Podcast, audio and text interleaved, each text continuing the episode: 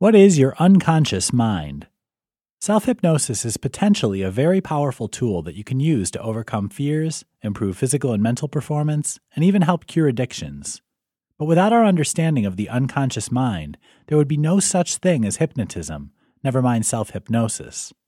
In this article, we will look at what precisely the unconscious mind is and how it relates to your sense of well being and your personality at all times. What is the unconscious? Many of us think of Freud as something of a whack job who accused people of fancying their parents.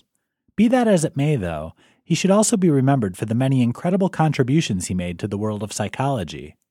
Before Freud, there was no psychotherapy or counseling, and before Freud, there was no concept of an unconscious mind. In Freud's view, the unconscious mind was everything going on under the surface throughout our waking lives. He often likened this to an iceberg where only the very tip is visible, with all the rest being murky and inaccessible.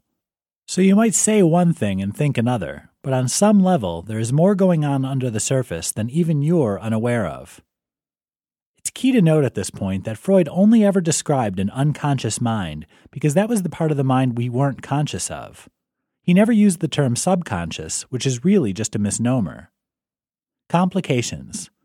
Our unconscious mind is made up of all the things our brain believes to be inconsequential or too upsetting for our conscious mind to handle. Thus, we often repress memories and thus can't remember them. We deny things and we fail to notice things, but they're still there working away under the surface.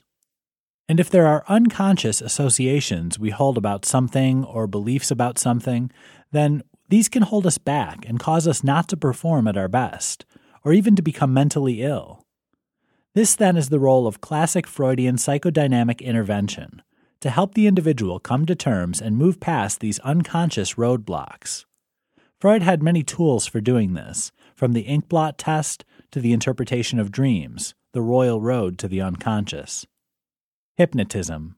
Another tool of Freud's, though, was hypnotism, which aims to put patients in a suggestible state where they are able to almost switch off their conscious, critical mind for a bit.